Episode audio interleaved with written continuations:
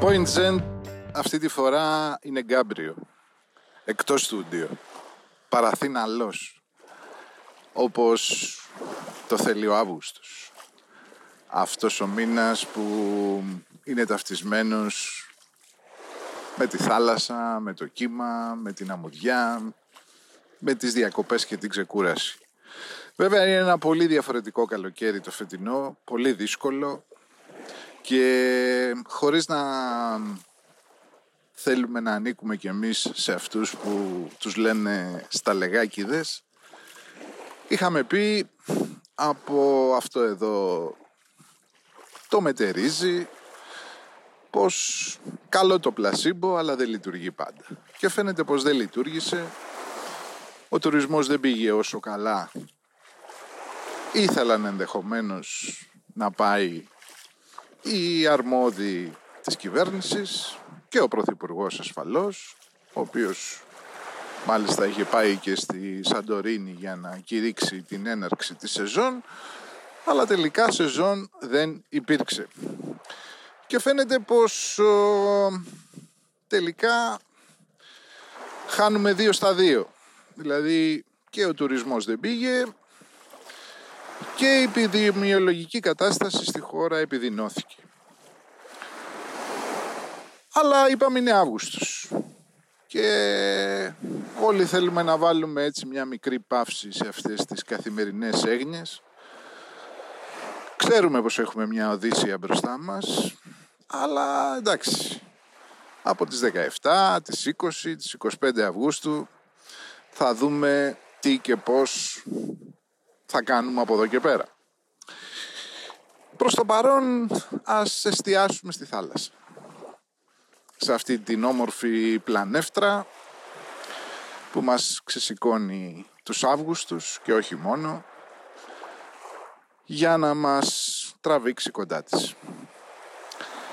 Και πραγματικά έχει τον τρόπο της. Θα έλεγα μάλιστα ότι η θάλασσα πάντα μας προσκαλεί και μας προκαλεί. Απλώς άλλες φορές την ακούμε και άλλες όχι. Και δεν εννοώ να την ακούμε στο επίπεδο των διακοπών, αλλά ευρύτερα ως χώρα θαλασσινή και πόσο έχουμε αξιοποιήσει το στοιχείο αυτό όσο θα μπορούσαμε ίσως κάτω από κάποιες άλλες προϋποθέσεις. Σήμερα ας πούμε αναζητάμε νέα μοντέλα, επιστρατεύεται ακόμα και ένας νομπελίστας καθηγητής για το νέο σχέδιο της ελληνικής οικονομίας. Φοβάμαι όμως πως για άλλη μια φορά υποτιμούμε το οδυσσεϊκό αρχέτυπο που ζει μέσα μας. Που ζει στον καθένα.